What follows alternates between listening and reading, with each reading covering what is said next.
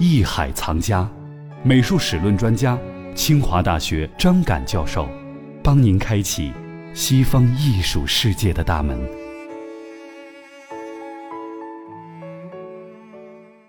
为什么神秘呢？就有人不同的人对他的解释不一样。有人认为这个蒙娜丽莎刚刚怀了孩子。一个新生命在身体里跃动，在这个活动的时候，他觉得很欣慰。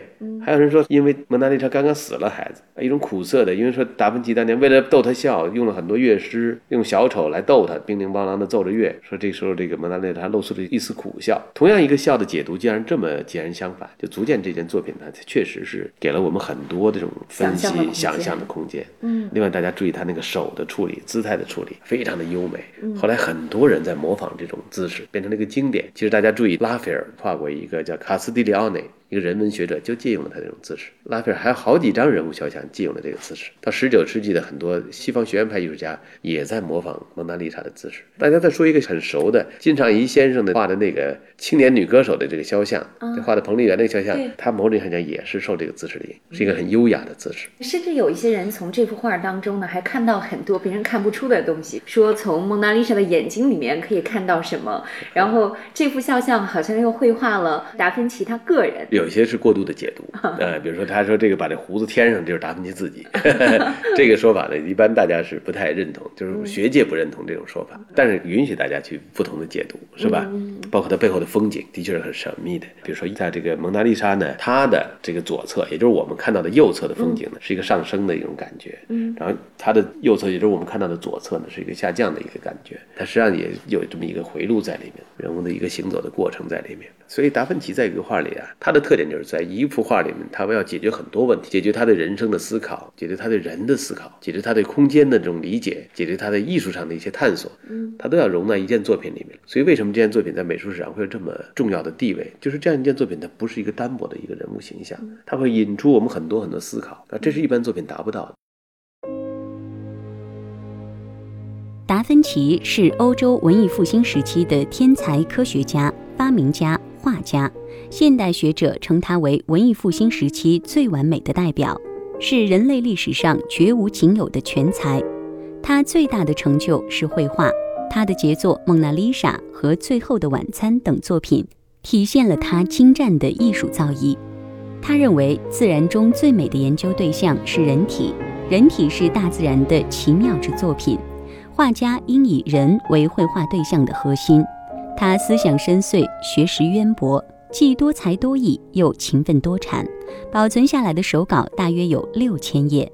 他全部的科研成果尽数保存在他的手稿中。爱因斯坦认为，达芬奇的科研成果如果在当时就发表的话，科技可以提前三十至五十年。其最著名的绘画作品《蒙娜丽莎》现在是巴黎卢浮宫的三件镇国之宝之一。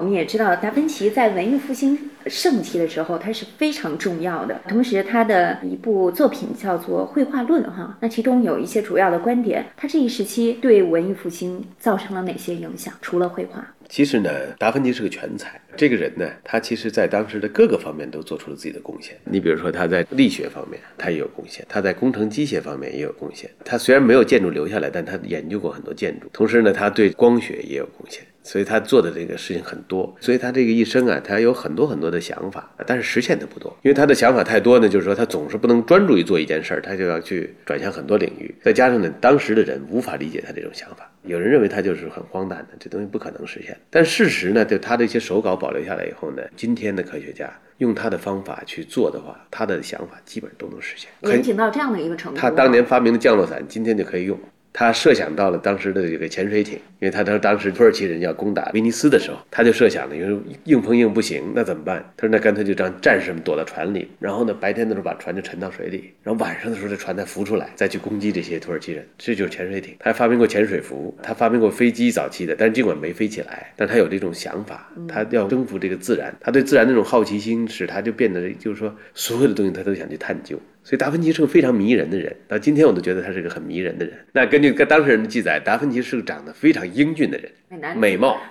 首先，咱们说当时的一些文字啊，提到达芬奇，首先要赞叹他的美貌，然后再赞叹他的智慧，极其聪明。当然，他还有这个优秀的这个技艺，所以他保留下来的完成的绘画没多少，也就十几件而已。但是已经奠定了他在美术史上那么高的地位，所以看这个人是了不起。他保留下其他的大部分是手稿啊，他其实有过关于绘画的一些理论，但是是零星的，散见于他的笔记里面，就是他没有一部完整的著作。他当年想出很多本书，出一本关于解剖的书，出一本关于论绘画等等这方面的书。他也讨论建筑，也讨论雕塑，但是呢，他都是零散的。所以大家今天看他的那个论绘画呢，实际上是后人整理的。那其实我们知道，一个伟人的出现，一个对后世有深刻影响力的人的出现，和那个时代不无关系。像在他身边也有很多很有影响力的人物，哈。对，达芬奇呢，生于一四五二年，死于一五一九年。实际上，他应该严格说，他属于这个早期文艺复兴。你看，一四五二年到这个十五世纪末的时候，他已经四十八岁了，是吧？正好是一个艺术家创作的盛期已经开始了。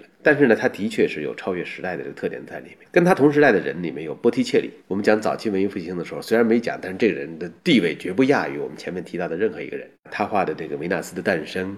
包括画的春，在今天的这个乌菲齐美术馆里面，那都是镇馆之宝，画的非常的美。然后呢，在他同时期呢，还有一个他的同学叫皮鲁基诺，皮鲁基诺呢是谁的老师呢？是拉斐尔的老师。啊，所以他跟拉斐尔不是一代人，嗯，应该说他是拉斐尔的这老师那一辈的。所以在他的这个同辈里面，我们可以看到，已经是这样的一些大师在汇集。那包括吉兰达约这样的人呢，也跟他基本上同辈人。吉兰达约是米开朗基罗的老师，所以我们可以看得出来，其实达芬奇这个人呢，他是一个超越时代的人。尽管他生活在那个十五世纪主体，但是他已经达到了文艺复兴巅峰时期的那样的一些成就。应该说，米开朗基罗是他的后辈，比他小二十三岁。对，他生于一四七五年，米开朗基罗。嗯，虽然说。他们对于后世的影响好像可以相提并论的哈，但是呢，他们俩的个性似乎相差很大。米开朗基罗呢，有人比喻是这样的，比如说达芬奇可以比喻为一个哲学家，而米开朗基罗是个诗人。哲学家就是深邃的，他思考问题很理性，但诗人是会情感会爆发的，所以这个澎湃，很澎湃。所以米开朗基罗跟这个达芬奇关系就特别不好。达芬奇呢，在他一四八一年左右的时候呢，他就离开了佛罗伦萨，他的大部分时间生活在米兰，就是创作的盛期在米兰。也就是说，我们看到的这些重要的作品啊，他很多是在米兰创作的，比如说《最后的晚餐》。所以今天大家如果想看《最后的晚餐》，一定要去米兰看，而不是在这个别的地方。是十六世纪初的时候，因为这个米兰呢被法国人占了，他就逃走了。逃走以后，当他回到这个佛罗伦萨的时候呢，这个时候佛罗伦萨已经出现了一个非常了不起的天才——米开朗基罗，那就是他最重要的一个竞争对手。这个米开朗基罗，他们俩其实地位啊，应该是完全是相匹敌的。米开朗基罗呢，主要是学雕塑的，他在吉兰大约的工作室一开始学绘画。但是后来呢，罗伦佐德美第奇呢就认为当时的绘画的水平还不错，但雕塑好像又落后了，所以他成立了个小学园，就请这些当时的这些作坊啊，就这些艺术家提供学生，提供这学生里面呢，其中就有米开朗基罗。刚十几岁，他就住到了美第奇家里了。这个学院里面，跟美第奇的儿子们都是好朋友，包括美第奇的这个后人。后来有两个教皇都跟他是发小，一个是克莱芒七世，一个利奥十世。所以这能解释为什么后来他能够长盛不衰的另外一方面原因。对对，有后台。哎，除了他真正是艺术上的天分之外，确实也有后台。他在那里长大。所以他呢，确实是在这个艺术上很有天分。他十几岁的作品就已经达到了很高的水平。所以他主要是个雕塑家，当然他在绘画方面呢也有很高的成就。但他一直认为自己是雕塑家，他不认为自己是画家。所以呢，在当时曾经出现过一个争论，就是达芬奇眼里呢，画家最伟大。这个职业更高贵，因为画家可以穿得很体面。他的工作呢，可以在一个二维的平面上塑造一种三维的空间，可以营造一种视觉的错觉。他可以画出透明的感觉，可以画出光的感觉。这雕塑都干不了。雕塑你怎么表现透明的东西，是吧？这你没法做，你也没法表现光线。啊，他认为这是雕塑的不足，另外雕塑本身是一个很不体面的工作，他认为是一个体力活。哎，你说他一说这个人那个满头满发的全是这个石灰沫，是吧？是这个石头沫。其实他某种意义上讲就在讽刺这个米开朗基罗，但米开朗基罗不这么认为，他认为雕塑就是一个很伟大的工作。他说这个不仅需要脑力、智力，而且需要体力，都需要，是吧？在他眼里，一个雕像就像禁锢在一个石头里的一个形象，他要发现这个形象。他优秀的雕像就是把这个形象给解放出来。没完成的就是就没解放出来，他能够想象到这个石头里面应该出现一个什么形象啊？他认为石头的能够表现他那种感觉，阳刚之气。嗯，那我们说到这儿就不得不提到大卫，我们应该怎么来欣赏大卫这件雕塑呢？大卫呢，首先是当时佛罗伦萨共和国委托他创作的。嗯，其实呢，通过大卫呢来表现一种共和国的不畏强暴的一种精神。另外，在塑造这个大卫的时候呢，米开朗基罗也没有按照以前那种方法把他表现成个牧童。对，他把他不是少年了，不是少年，他表现成一个青年的形象。嗯以前我们看到的那个作品呢，都是那个大卫已经把歌利亚给杀死了，嗯脑袋切完了，在脚底下踩着。但在这里面呢，米开朗基罗所表现的是一个正要准备战斗的、战斗前夕的大卫。嗯，大卫正在跟歌利亚对视，怒目而视，左手呢拿着这个投石袋，然后呢准备拿这个石头把它砸过去的这么一个场面。所以呢，他的作品呢，另外就是说，在这个对人体的处理上面呢，他有理想主义的特点，但是他也注意到了这个，比如说透视的效果，一个从下往上看，他的头偏大。另外呢，大家还要注意，就是说，也有人指出了这个作品的不足，就是说它很薄，因为这是食材的原因，大家就只觉得它并不是一个完美的作品，但是它确实表现出了当时的力量。一个四米多高的作品，然后米开朗基罗一凿一凿就把它凿出来，雕凿了四年的时间，真是体现了一个巨人那那种魄力和勇敢和力量，呃，真是很了不起的。人们经常把达芬奇、米开朗基罗、拉斐尔三位艺术巨匠的成就和文艺复兴盛期等同起来，因为他们的出现意味着人类的艺术真正达到了成熟，并且进入了一个前所未有的高峰。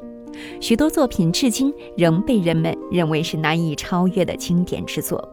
三位艺术家的人品特质各不相同，艺术上的表现呢也各有所长。然而，他们对完美的追求和一丝不苟的工作态度则是一致的。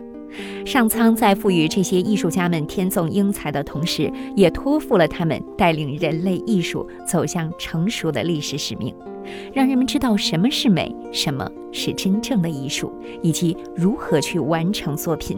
所以，他们的作品对当时人们影响至深，对此后数百年的艺术和审美观也起着关键的作用。想成为真正的艺术青年，就请关注《艺海藏家之西方艺术史》系列。